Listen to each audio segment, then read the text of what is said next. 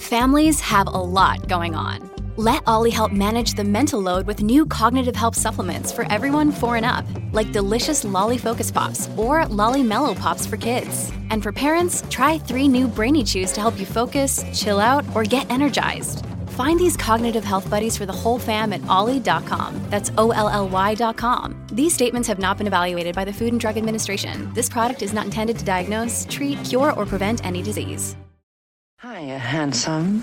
Come to join the party.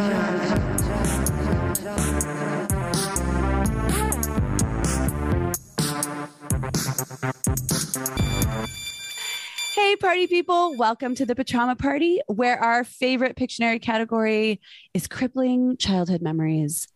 So grab your sleeping bag and the vodka from your mom's liquor cabinet, and let's get into it. My name is Remy Ramirez, and this week we're talking about shame. And I'll start by telling y'all what my therapist has explained to me several times. Guilt is feeling bad about what you've done, shame is feeling bad about who you are. So, whereas guilt can be used as a kind of indicator to give you insight into moments when your actions maybe weren't in alignment with your core values in some way, shame basically just tells you you're a bad person or you're a stupid person, you're an embarrassing person, you're an annoying person, whatever it is. And so, it's really dangerous because the underlying follow up to that belief is, and there's nothing you can do to change it. To help us navigate this tricky AF topic, I'm so happy to welcome Associate Therapist Eliza Davis to the pod. Hi, Eliza. Hi, Remy. How are you doing? I am good. Thank you. How are you? I'm so excited to be here. Oh my God. Well, it's my pleasure to have you on. And to get things started, tell us what is your sign? I am an A. Wow. I am a Aquarius. Uh, it is kind of hard to say and Aquarius. It is a little hard to get that out. For real. Yes. and Aquarius. Okay. So this is so interesting. I'm finding that a lot of therapists who come on either are Aquarians or they have prominent Aquarius placements in their chart. Do you feel like an Aquarius? Do you relate to the traits and characteristics of Aquarius?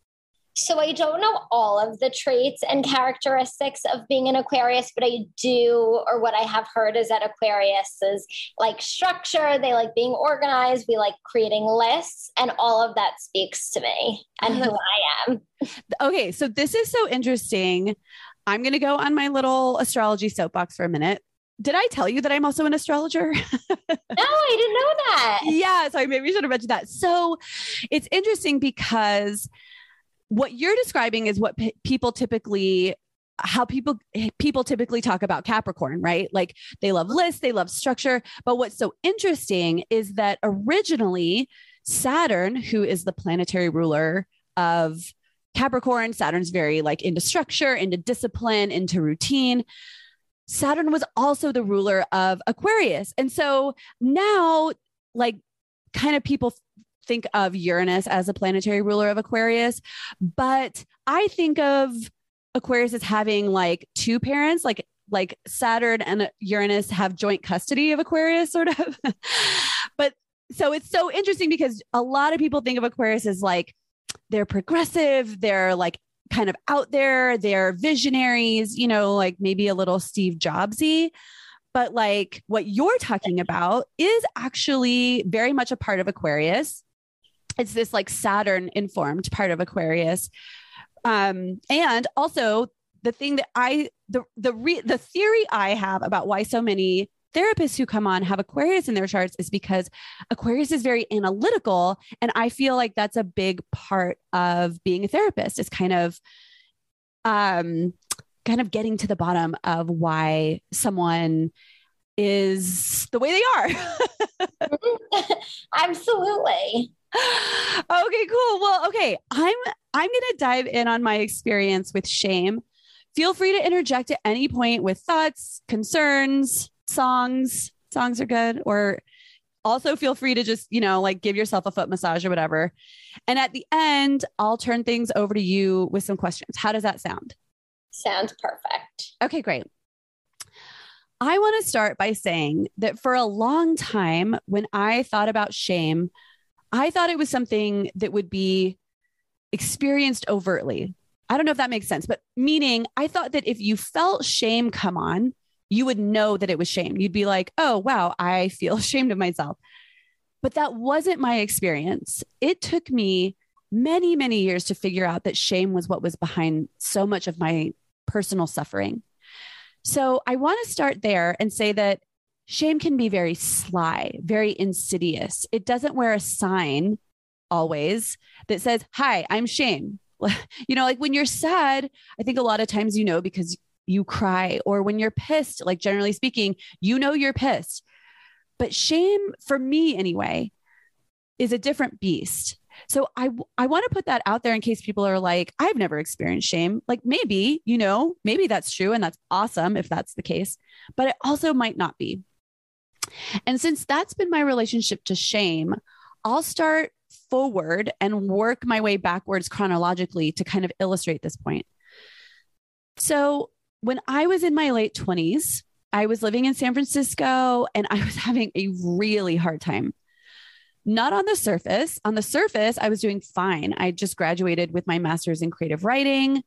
I decided to go to fashion school after that. And so I was living in the city in San Francisco, putting myself through fashion school, working in a cute little restaurant in the mission, living in a cute little Italianate apartment with two awesome women. I was doing everything right.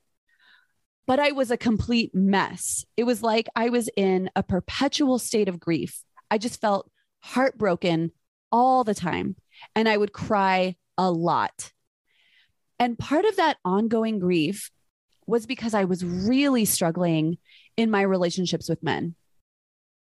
The year before, I had started going to Love and Sex Addicts Anonymous meetings, not for sex addiction, and actually not because I was doing what a lot of like quote unquote love addicts do, which is sort of jump from one codependent relationship to the next, but because there was this guy who I'd been, I should say, this was I had experienced this dynamic before, but in this moment, there was this one specific guy who I'd been hooking up with for almost 10 years at that point, who just fucking treated me like dog shit and who I could not stop hooking up with. And not even because the sex was good, because let me tell you, it wasn't.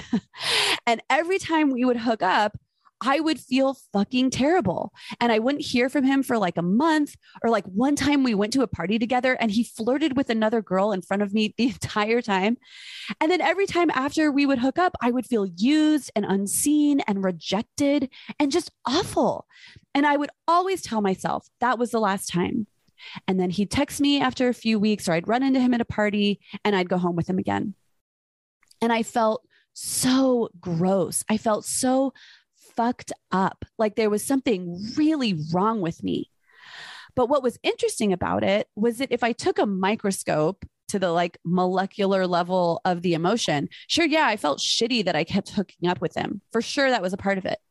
But the real thing I felt shitty about was that no matter what I did, no matter how good I looked, no matter how talented I was, no matter what obscure indie band I discovered or whatever, no matter how successful or cool or smart, I could not make this guy be interested in me beyond sex. I could not make him care about me. And that was the thing that really fucked me up.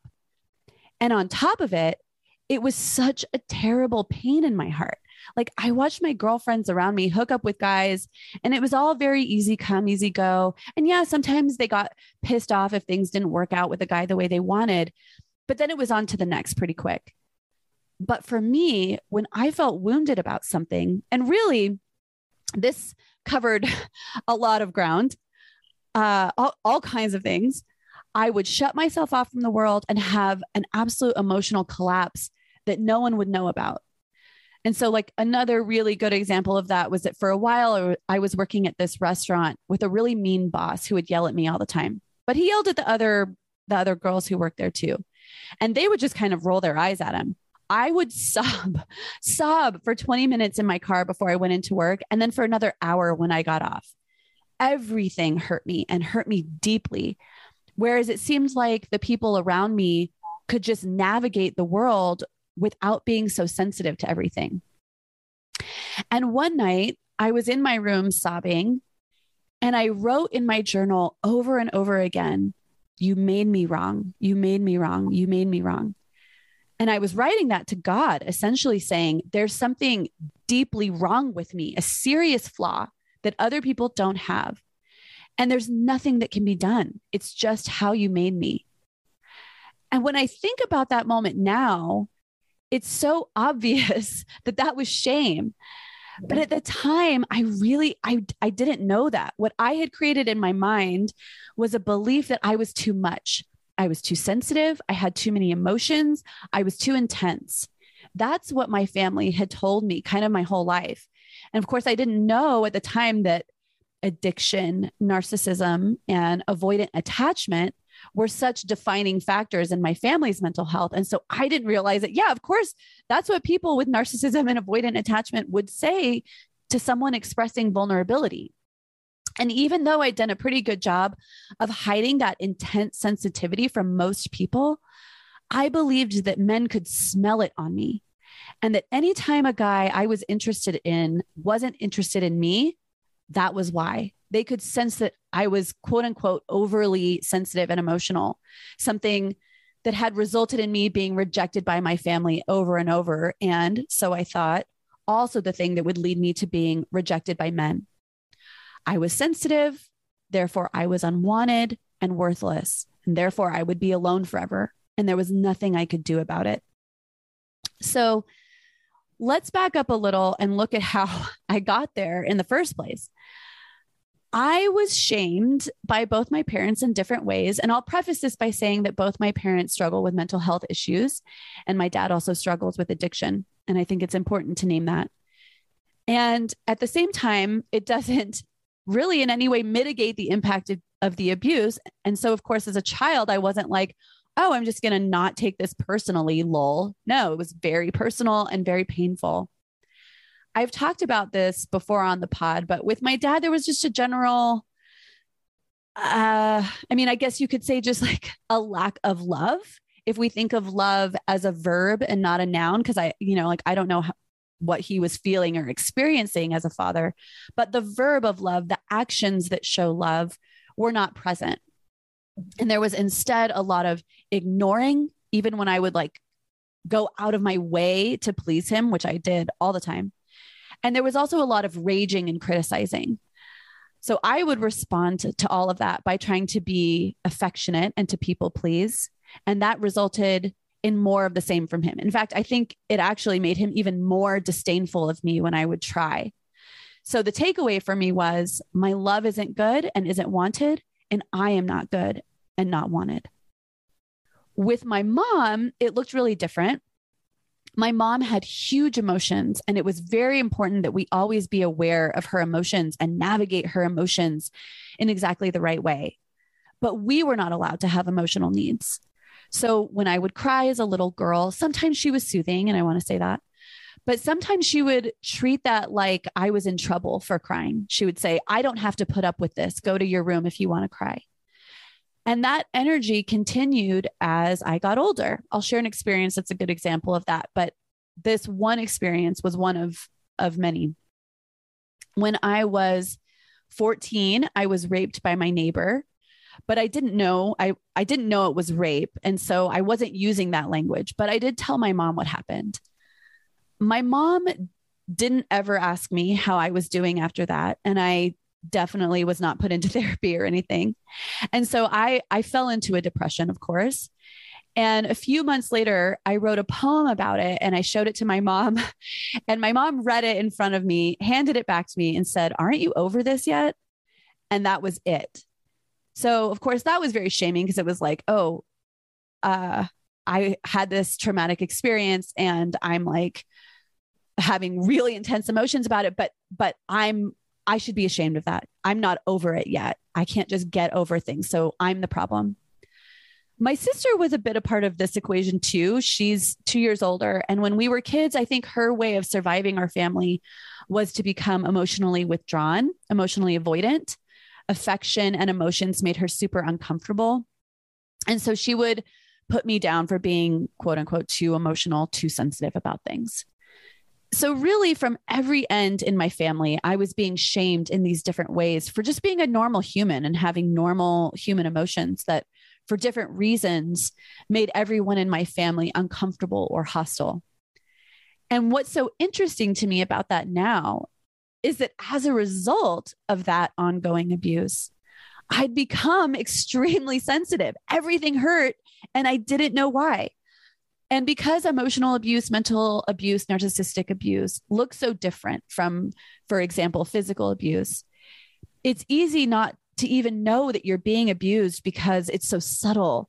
It's easy to think that you're the problem, that there's something really wrong with you. And that belief becomes shame. And by the way, that same belief can totally happen with physical abuse, thinking that you're the problem. So I don't in any way want to downplay that.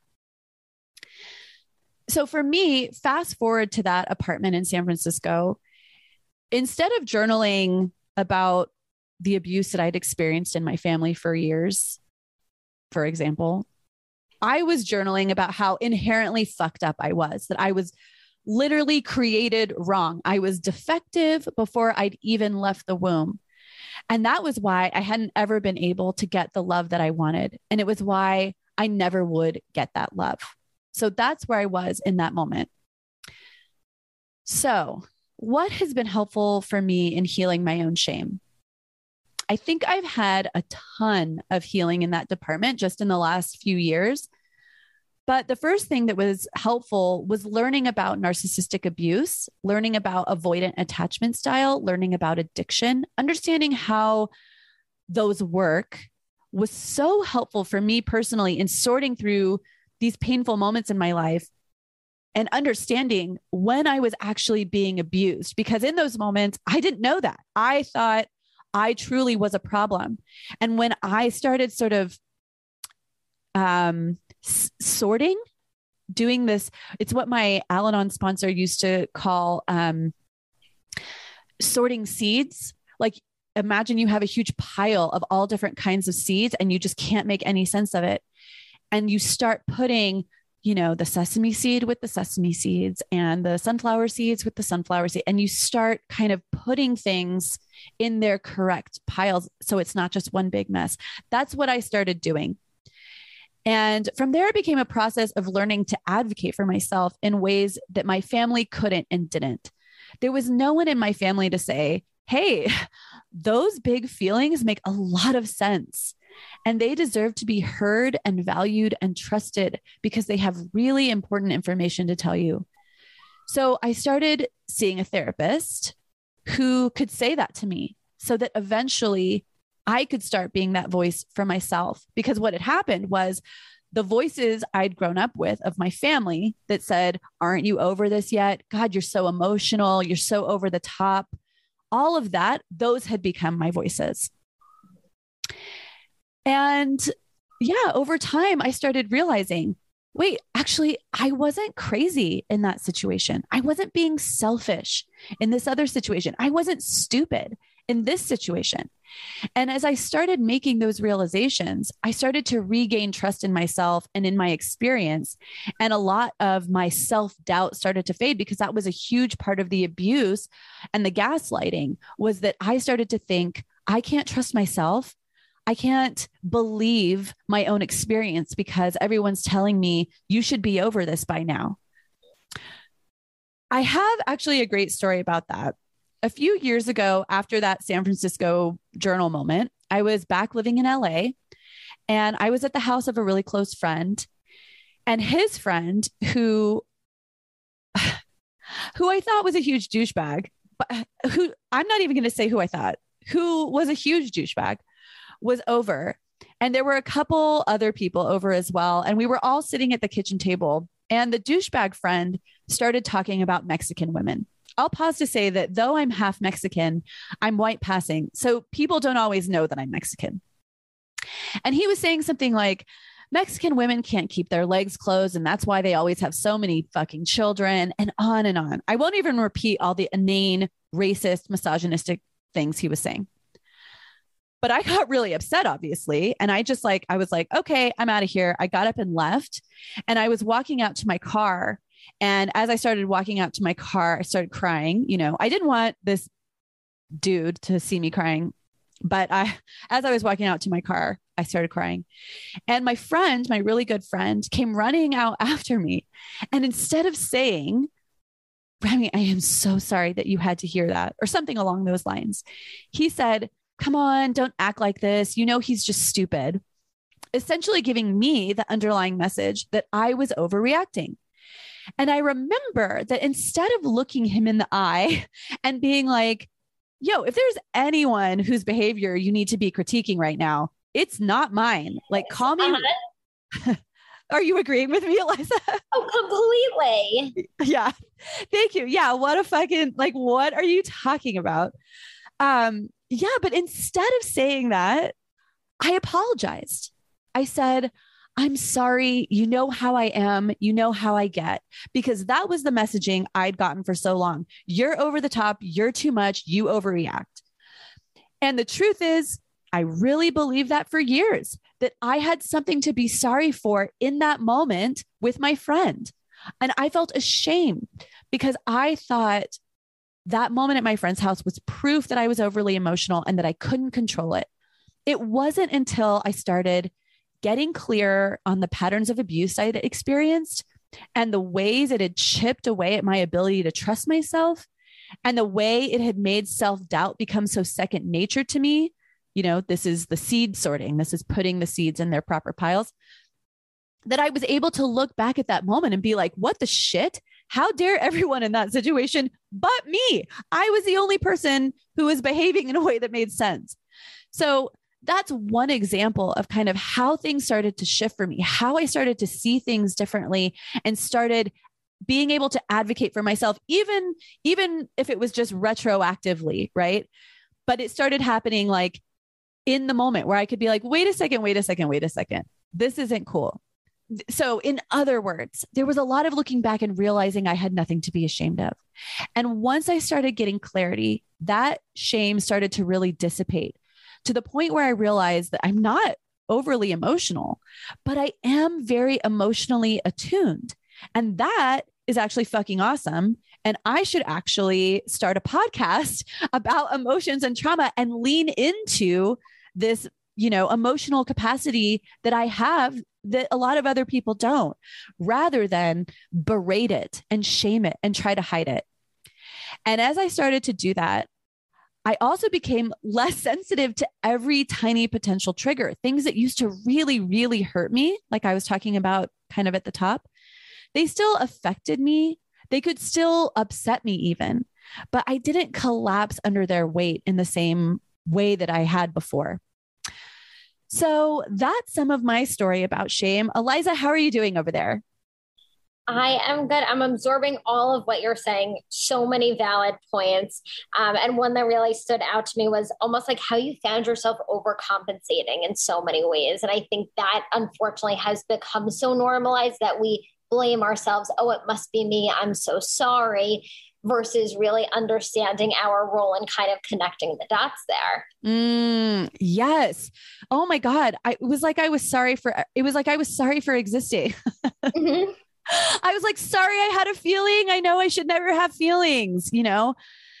Um, cool. Yeah. Thank you for saying that. So I would love to turn some questions over to you and hear your take on this. Mm-hmm. The first one I have is what are some of the ways that shame is imposed on us from others, like maybe from parents or from the culture, et cetera? Mm-hmm. So, one thing that you said, or a lot of things you said really stood out to me, but one about the douchebag in your story you were talking about are these generalizations that people make of how women should act. Mm. Um, and I mm. often think of the video that Cynthia Nixon narrated in 2020 um, titled Be a Lady, they said, because mm. in that video, essentially, and explains all of the conflicting messages about how women um, are faced with in terms of how they should um, speak, behave, dress, and how we should show up. And most of the lines in that poem start with don't be to this and don't be to that mm. and really coming from this place of shame so when i think of um, how shame is imposed from others it comes from these conflicting messages of how we're taught to behave and also how we're not how we're taught to not show up in society so then we really look for validation and approval from others to understand okay well if i can't be this and i can't be that then how should i be showing up uh, oh my god yeah that is such a good point and it's interesting because one of the cultural narratives of this like shaming women is is women are crazy, right? Mm-hmm. Women are hysterical. And so yeah, when I think back to that moment with my friend, these were both men, right? And and this douchebag dude was talking about women. And if I had a feeling about it, I was being, come on, don't be like that. You know, he's just get over it, whatever. And I think for me, yeah, part of what came up, not just my own um, family of origin shaming around being too much or being emotional, but also, yes, exactly this cultural shaming around, oh, you, uh, women take everything personally. It's always such a big deal. They're just crazy, that kind of thing. Exactly. Oof. Exactly. Um, and then I think a lot about growing up, the people that we surround ourselves with in terms of like who shame who imposes shame on us. So, one scenario that really stood out to me was growing up the idea of like a report card, um, right? Because it was a scale or a way of knowing, like, how am I doing? So, you get your report card, you're so excited to open it at home, you bring it home, um, and you bring it to your parents. Don't know what's in it, but really excited to talk about it. And parents, let me point out, play a huge role in shame. They play a huge role in helping us learn and explore our worlds around us. But they also reinforce for us, or I would hope they reinforce for us, that mistakes are normal. Um, but they also can be the ones who send very conflicting and unhelpful messages. So, one unhelpful message or shameful message that stood out to me when thinking about shame is why did you get 1B? Mm. Oh my God, that literally happened to me. yes, that literally happened to me. What's up with this 1B that you got? Yeah. Exactly, right? Like, what's going on? Why this one thing that's less than or different than all of the others versus saying, Remy, we're so proud of you. Congrats for all of those four A's um, maybe next time we'll we'll do a little bit better or like it's a goal we can work towards right and really what they're doing in that moment is they're erasing all of your accomplishments and only looking at this one thing that like they want you to improve they're saying you're not good enough and that they're not satisfied with mm, yeah and then you it's it i love that example because it's one of those very um subtle moments where as a child, you certainly don't think, gosh, why are my parents like this? You're like, fuck, I really, uh, I really didn't, there's really something off. Like with me, I, I didn't measure up. And that, like, it's so interesting because these tiny moments, you know, maybe there are lots of them and maybe there aren't, but it's interesting to see how they show up in your life as an adult, you know, years down the line. Absolutely. Okay. Next question. What are some indicators that a person is experiencing shame? Absolutely. So, something, and ironically, one of the first things that stands out to me when thinking about this question is almost like perfectionism, right? That mm-hmm. someone's going to have super high standards for themselves, almost in fear of experiencing shame or almost like facing shame again.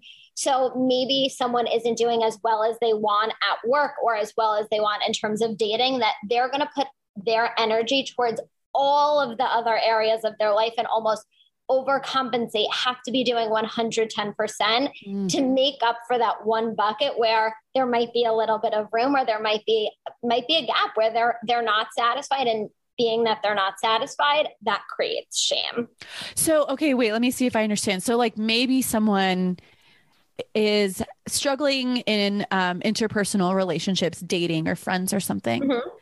And, but, and so they put all of their energy into their career. Is that kind of, and, yes. and, like they have to be the top of their field. They have to be working constantly or workaholic stuff or is that kind of what you mean where it's like i i'm not so good over here but i can't look at it so i'm going to put everything over here and be the very best so that i don't have to deal with how i feel ashamed in this bucket over here exactly what I'm saying. That Okay. that they want to avoid that shame. Mm. Um, so right, you do things to kind of cover it up, and that's what leads to that sense of of perfectionism.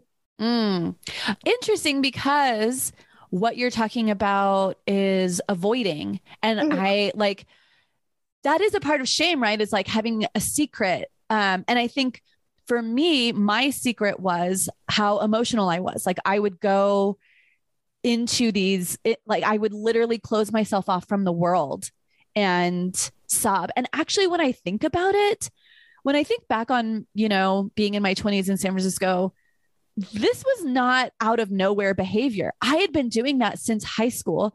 And, um, you know, I mentioned that I was raped when I was 14 and that my mom was like not sensitive to it. In fact, no one, no one was sensitive to it. I didn't have anyone to talk to about it. And so that, that's kind of when that behavior developed for me, where I, like in high school, I've, I've talked about this on the pod before, but I was like, I was like super overachiever like president of my class, captain of the dance team, all AP classes, you know, just like uh kind of what you're talking about that bucket of like I'm going to be all in over here at school, but the bucket where I was not doing well was like actually how I felt inside.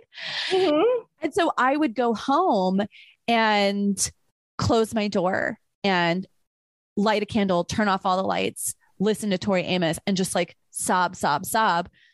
And that was my secret was that i i couldn't tell people how i was really feeling. I couldn't tell people that i was having big emotions because wasn't i over this yet? Why was i so emotional? You know that was the shame for me. So that's really interesting because um if you're looking for an indicator in your life avoiding or having a big secret that you feel like you can't tell anyone that could be an indicator Absolutely. And also, as you're saying, you would go in your room and like close the door and like create your own space. You're also withdrawing and isolating, right? So that almost validates and affirms a lot of those thoughts, um, leaving you feeling like I'm not enjoyable to be around or my personality maybe is too much for other people to handle, right? Because you're in that space by yourself, Mm. Oh feeling shameful. uh isolating you're so wow i i i hadn't thought of i haven't i hadn't thought of isolating in this equation but yeah totally and and that is part of like um keeping secrets behavior is isolating and yeah i was super isolated and you know it's so interesting years later when i was um in my early 20s i got really sick and one of the things, what I didn't realize was that I had parasites, which is just like I had moved to Puerto Rico to work for a year Mhm. and um, I'd gotten parasites while I was there and I didn't know it. And I had all kinds of weird um, physical repercussions. But one of them was I got adult onset acne out of nowhere. And I, that was like super shame town because I had, you know, another one of these cultural things women should be attractive, women mm-hmm. should be sexy. And I wasn't all of a sudden, or in my mind, I wasn't all of a sudden. And I was so ashamed that again, I would isolate and I didn't want anyone to see me. I didn't want uh, anyone to know. I didn't want the people at home, my friends at home to know that I had acne. You know, it's like such a, um, yeah, it was like, it was such a shameful thing to me. And I was going into like, into high speed isolation because after that, I moved to Austin and went to grad school. And then all of a sudden, I couldn't hide anymore. And my depression, like, super amped up. So it's mm-hmm. so what you're saying is, I love that you're incorporating this piece about isolation because if you're isolating, like, really, really think about whether or not shame is going on for you. Because for me, it didn't even occur. Like, I didn't have I, I wasn't putting two and two together. I was just like, I don't want anyone to see me. I wasn't thinking like, wow, I'm really overwhelmed with shame right now. Absolutely. And also, another thing to point out is that being in a room or being in a, an apartment, being alone, while it felt isolating and validating these negative thoughts, but also in a way it's safe, right? You're not mm. necessarily putting your self esteem at risk where you're talking to someone and they're not necessarily being as conversational back to you, being that like there's nothing to internalize in that moment, right? Like being alone in that space really felt safe. So you weren't putting your self esteem at risk at that moment. Uh oh man, I relate to that so hard. And you know, um, when I think about just all of the times when I've isolated and whether it was like because I was experiencing acne, because I was um, feeling shitty about this guy after the rape, whatever it was, yeah, it all came back to wanting to feel safe. And I think when we talk about shame, it's really important to talk about the fact that when you are in a space of shame, you're not safe within yourself. Like that's that's kind of what it comes down to is you are you are your own sort of battleground because those voices like i kind like i sort of mentioned before those abusive voices are the voices in your own head now mm-hmm. and so when you try to be who you are, those voices come out and say, uh uh uh, you're bad. You're this is bad. You can't be you. You can't do this. Absolutely. Like those critical thoughts absolutely um, take over. And also, as you're saying that, like the idea of losing your self identity comes to mind, right? Because it's that critical voice that's then telling you who you are or who you should be, that your idea of yourself um, can't even be explored in that moment because it's all of these negative thoughts that are then being reinforced. Right. Yeah. Oh man. Yeah, that's a lot to think about. Okay. This we've kind of talked about this, but let me go ahead and ask what is shame based behavior? Like if you don't realize you're experiencing shame, um, are there things that come up where you could be like, oh, right. Yeah. I, I'm, this is coming, I'm doing this because I'm ashamed.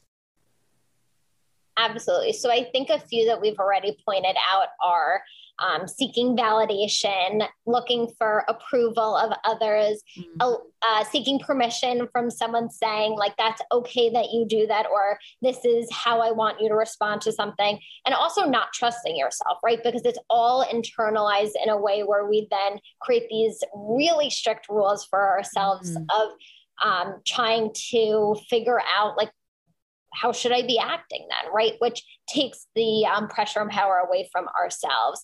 Um, I also think that that plays into this internalized belief of that you you maybe like deserve the shame. I say in air quotes, mm-hmm. um, and that would kind of look like not taking um, any responsibility at work and really essentially having um, these thoughts be validated in your actions and behaviors. Um, I also think about that as focusing on negatives, not being able to see any positives or any wins from from the day, only focusing on, oh, I stuttered during my presentation today, not the fact that you got through a presentation and spoke in front of a group of um, people. And something else that I notice a lot, whether it's with friends, whether it's with clients, is basically recognizing that shame is is a belief of a behavior that doesn't align um, with your personal preferences. So when we notice that disconnect, it's almost like we get on high alert. We begin to reason with someone, we feel defensive, and we start to overcompensate, justifying our belief to them or to whoever them whoever you're in conversation with or whoever you're inter- interacting with wanting to almost like cover up any flaws right? Not mm-hmm. wanting to feel like they could see me as being weird or having a negative thought about me from having a different belief than them. Oh my god defensiveness. Defensiveness. Is that what you're saying? So like defensiveness yeah. is an indicator of shame. Oh my Absolutely. god well, and you know what's so interesting about that is um, because there's this like thread of narcissism in my family. Narcissism is really is is is a really fascinating case study in shame because um the narcissist it's it's so to me it's such a mind fuck because the way that the narcissist presents themselves is they can do no wrong right? Mm-hmm. and like everyone else is the problem. And if you confront them on um, a mistake or whatever uh, a mishap they become extremely defensive and will often turn it around and make you the problem. That is because narcissists are often so heavily steeped in shame that they can't the, the idea of taking on um, accountability and it, it, admitting fault is so terrifying to them. So um yeah i i think that's such a good one. And to like recognize if i'm getting defensive why? What's like where is that coming from? Yeah why is it because i feel ashamed? I think that's such a good oh yeah sorry i don't mean to cut you off. Don't worry and another question to ask yourself is like how could you sit in the discomfort of having two separate opinions from someone else? Um, which can be really challenging. Oh wait can you elaborate on that? Absolutely. So when you notice that defensiveness, right? You're overcompensating and not wanting that person to judge you, and you want to have similar beliefs as them. Um, but I think when we feel okay with our response or or okay with how we um, are showing up, I almost wonder like, can we be separate but equal? Do we have to be defensive, over explain ourselves to make it almost equal with someone else's opinion and and really need to know why let them know why we feel a certain way or why we think a certain way. Oh so can is it possible for us to just be like hey yeah like okay i hear what you're saying. I come from i'm coming from a different place with it. And um i respect where you're coming from and and mm-hmm. i just feel differently. That's what you're saying. Absolutely. absolutely. Yeah totally. I get that. Um there was something there was a piece that you had mentioned earlier that i wanted to come back to. You had mentioned something about how you're showing up at work. Mm-hmm. can you elaborate on that? Absolutely. So what that would look like is um, that this internalized belief is playing into opportunities let's call it you allow yourself to be a part of. So let's say they're asked you're asked to do a project or help out with something you're really not going to believe for yourself that you're capable of mm. doing something so you're going to take the role that maybe is like the easiest the safest or that feels the most comfortable for you, not challenging yourself to prove yourself or show to others that, like, look, I can take on this responsibility, right? Because we want to keep things safe at that point in time. We don't want to uh, shock our self esteem or risk our self esteem getting lower. We want to stay with things that feel comfortable and safe in that moment. Uh, and also because of that internalized belief that maybe we're not good enough or I'm not smart enough, um, we don't feel like we could do it. Totally. And you know, um, one thing that I think has come up for me in that area has been like, maybe I can do it, but if I can't and everyone sees that I can't, then I'm really fucked because then people will see um, that I it, that I'm actually not good. You know what I mean? Or like my imposter syndrome stuff comes up. Like it's like I wouldn't necessarily think like I definitely can't do this. I'm definitely not good, but I would think maybe I can, but if I can't and other people see that, mm-hmm. I can't I can't allow that. And I think that's part of that shame piece too is like I have to be Absolutely. perfect all the time. Absolutely, because it's like if other people see that I'm not perfect or that I am flawed or that I can't do something, that that's worst case scenario playing out and and there's such doubt and even how you would be able to cope with that right? Because i think all of this speaks to this level of self-doubt you have for yourself and your ability to um, navigate things that that maybe don't feel safe aren't so comfortable right? So then there is that doubt of well how do i handle this now moving forward that other people now have seen my shame my flaw? Right. Woo oh my god Okay, let me ask you this. How does shame affect the body?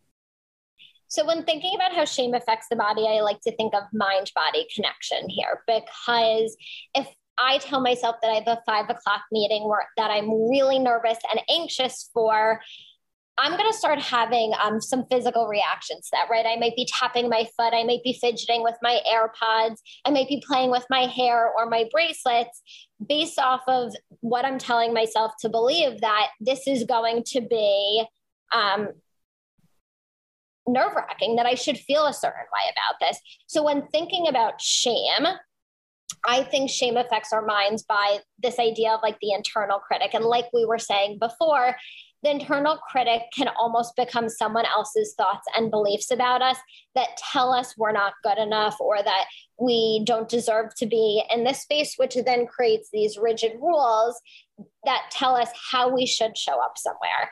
Um, and when we go into a situation where, let's say, our shame or our self esteem is at risk, our mind is telling us maybe like you have to be x y or z. You have to show up in a certain way and you're going to really belittle yourself. So what that's going to look like from your body is you're going to be um, tense. You're going to be closed off. Maybe your arms are crossed. You're looking down.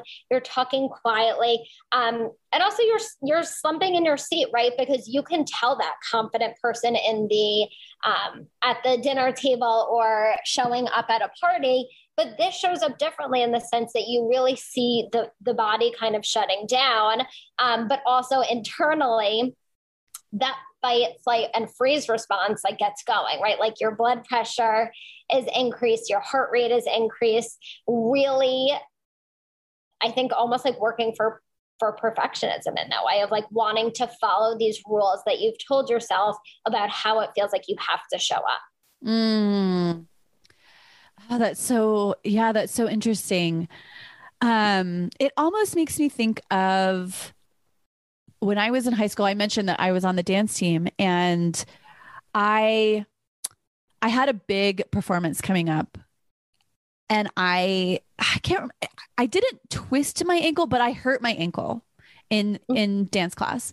And I was like, um, I this perfectionism thing, I was like, I have to do this show mm-hmm. and I have to make this work.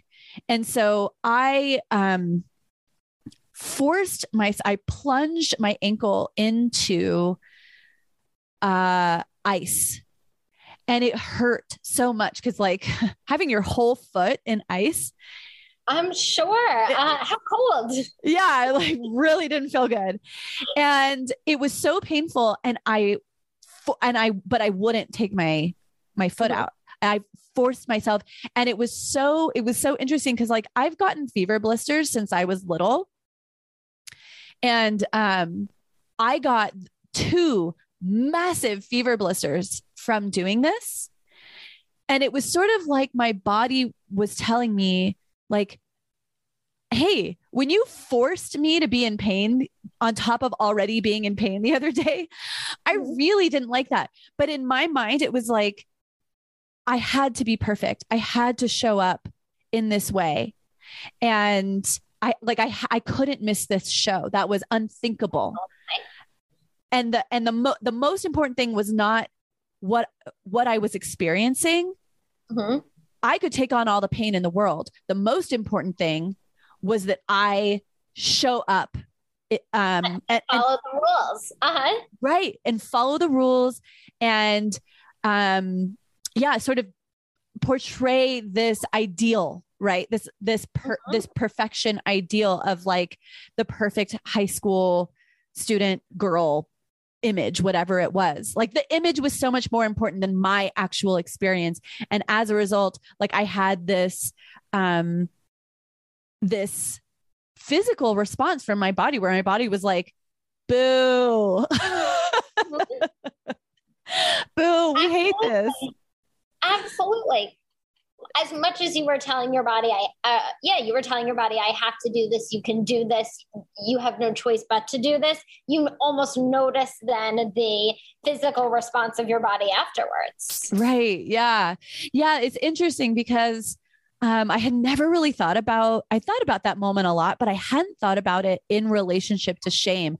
But like mm-hmm. part of my shame experience has been not showing up perfectly. If I don't show up perfectly, quote unquote, whatever that looks like in my mind, then shame comes up for me. And then I go into like, as you were kind of talking about before, I go into this force forceful mode where it's like every I have to get perfect in this area of my life.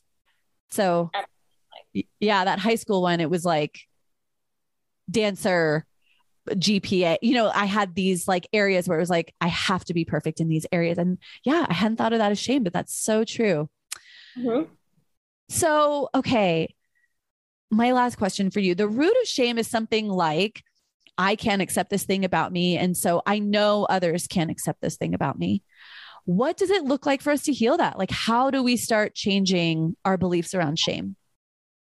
Isn't that the million dollar question? so, yeah. I would like to think that the first and like one of the most important steps of making change is really becoming aware of our thoughts. Mm. Um, really becoming aware of like how our thoughts and behaviors interact with one another, and then starting to recognize how are these thoughts serving you? Um, how are these thoughts playing into like motivation to do things, and also how are they holding you back from doing things? And I think this is all trying to understand um, really like when and where and in what scenarios are you shaming yourself? And when you notice it and become aware of it you can become more deliberate in how you respond to it. Um, so something that i actually discuss a lot in session with clients is um, kind of almost like labeling it for yourself and catching yourself and noticing, oh, here it is again, that shameful thought and belief um, coming out. Because when we're able to identify it, we're, we're then labeling it and kind of separating it from every other thought with it being something that we're really holding um, value to. Mm, okay. So, so being aware of when it, of when you're feeling shame is like the first yeah what what do they say in um 12 step programs? Like admitting you have a problem is the first step towards recovery? Exactly. right. Exact same thing here. Right and really I think that awareness is going to be key because when we want to make change, we have to really understand like how is it serving us? How is not it not serving us? And like how is it holding back? Because that in a way starts to create motivation for us to think about like what are we then working towards if we're changing our behaviors or changing our beliefs. Mm. Okay, what are we working towards? Exactly.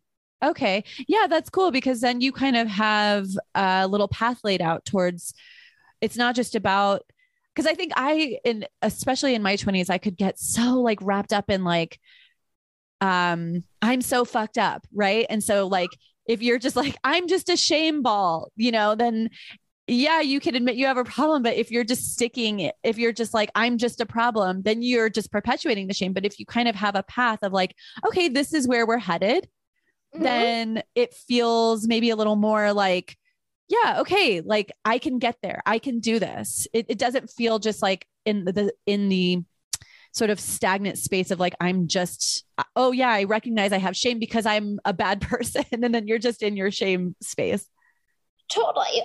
And I think it even plays into like the idea of maybe being stuck in a way because we notice that like if we're feeling stuck with with challenging our thoughts and recognizing like what's on the other side it often makes me think right like that motivation piece of like my motivation to change my motivation to um, challenge beliefs but also recognizing that like desire and i think that desire it has to be a part of motivation and and wanting to hold yourself accountable to make change mm. yeah and i i love that you bring in accountability because that is such a accountability is just such a, an important part of any kind of self um self help or like mm-hmm.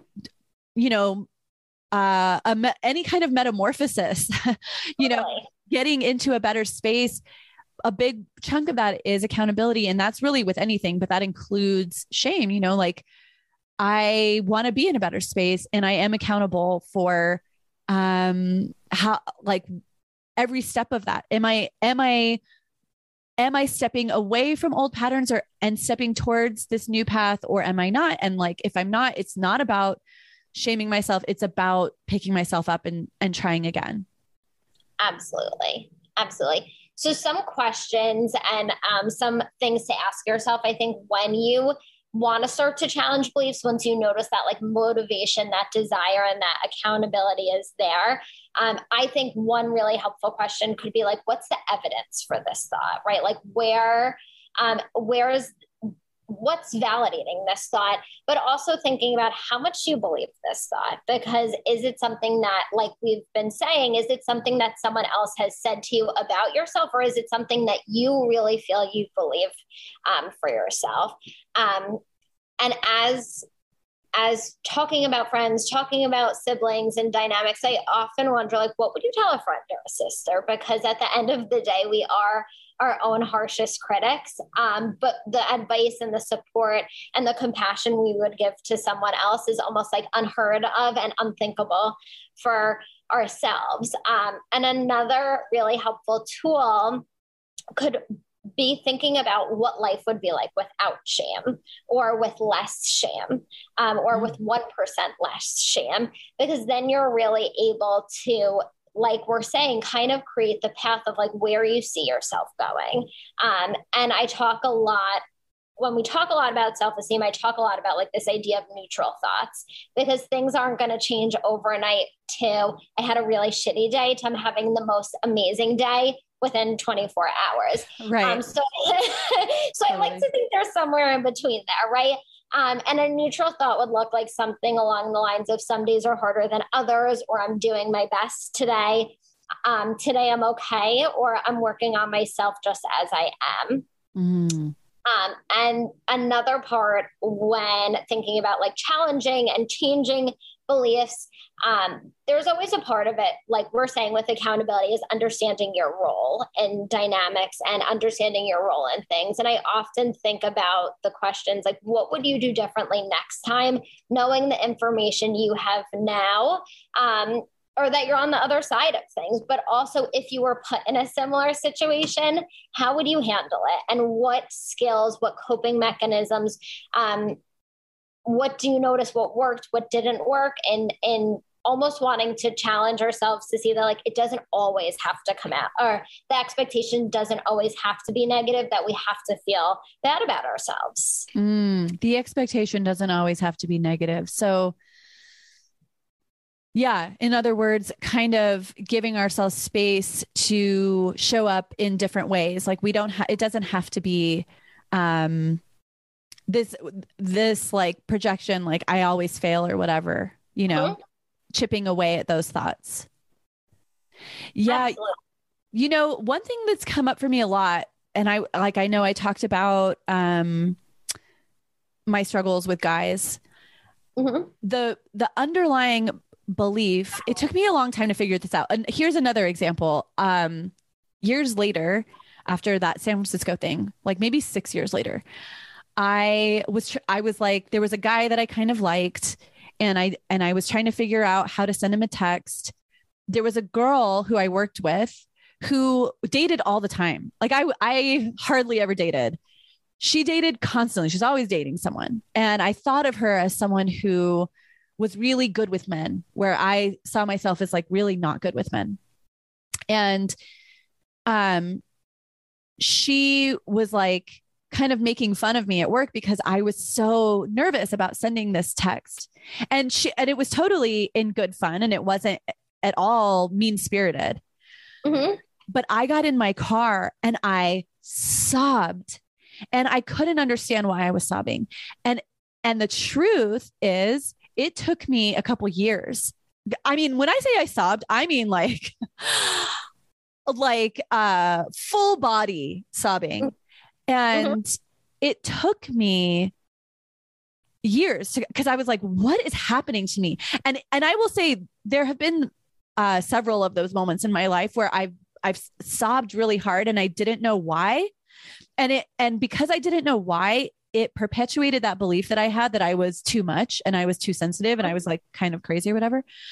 but but after doing lots of work on myself what i realized is because i had been um shamed around being too sensitive and being too much. And then the follow-up belief was and there's nothing you can do to change it. And then the follow-up belief to that was and so you'll be alone forever. This conversation with my friend at work had triggered that belief in me that you don't know what you're doing and you're and you're not good with men. And so you're going to be alone forever. The you're going to be alone forever was the scary triggering thought that would often cause me to have these really big emotional reactions to things because i really believed that Mm-hmm. and so being able to kind of identify these moments and identify these thoughts and like what led up to them, like, oh, this thing happened. And then, oh, this thing happened. And then I had this thought. And then I, it triggered this massive uh, emotional response. Then I was able to kind of, um, like you're talking about, interrupt those thoughts and instead of projecting like i'm going to be alone forever go like oh i'm i am really scared of being alone because yeah for a long time i thought that ha- being who i was would chase people away oh right okay so um is it true that being who i am chases people away well i have this friend and this friend and Mhm. um you know like that that mapping sort of mapping out those thoughts how i how i get to these responses what part shame plays what beliefs come in that are um beliefs that i've created beliefs that are were sort of borrowed from abuse i experienced and being able to parse out and and kind of reintroduce new new thoughts like oh dating is is is scary for me um because i do feel a lot of vulnerability and i'm awesome and the right person would really be into me you know just like Absolutely. Mhm. yeah. Yeah, I love that. Wow. Okay, well, this, I mean, I just feel like we covered so much ground in such a short amount of time. yes, we did. Wow. Thank you, Eliza, so, so, so much for coming on. I can't tell you how much I, I appreciate it. I've learned so much. Um, and and if people want to find you or connect with you in any way, how might they be able to do that? They can find me at manhattanwellness.org, which is the private practice that I'm working at. Okay, cool. Manhattanwellness.org. Awesome. And um, if you want to find me, I am on Insta at Remeez, R E M E E Z. You can also shoot me an email to patraumaparty at gmail.com. Let me know like what your thoughts are about things in general, how you're doing. Also, if there are any topics you want me to talk about, I would love to, I'd love to hear what you're interested in. Um, also, rate, review, subscribe anywhere you get your pods. It really does help. And um, yeah, till next time, enjoy the party, baby. Bye.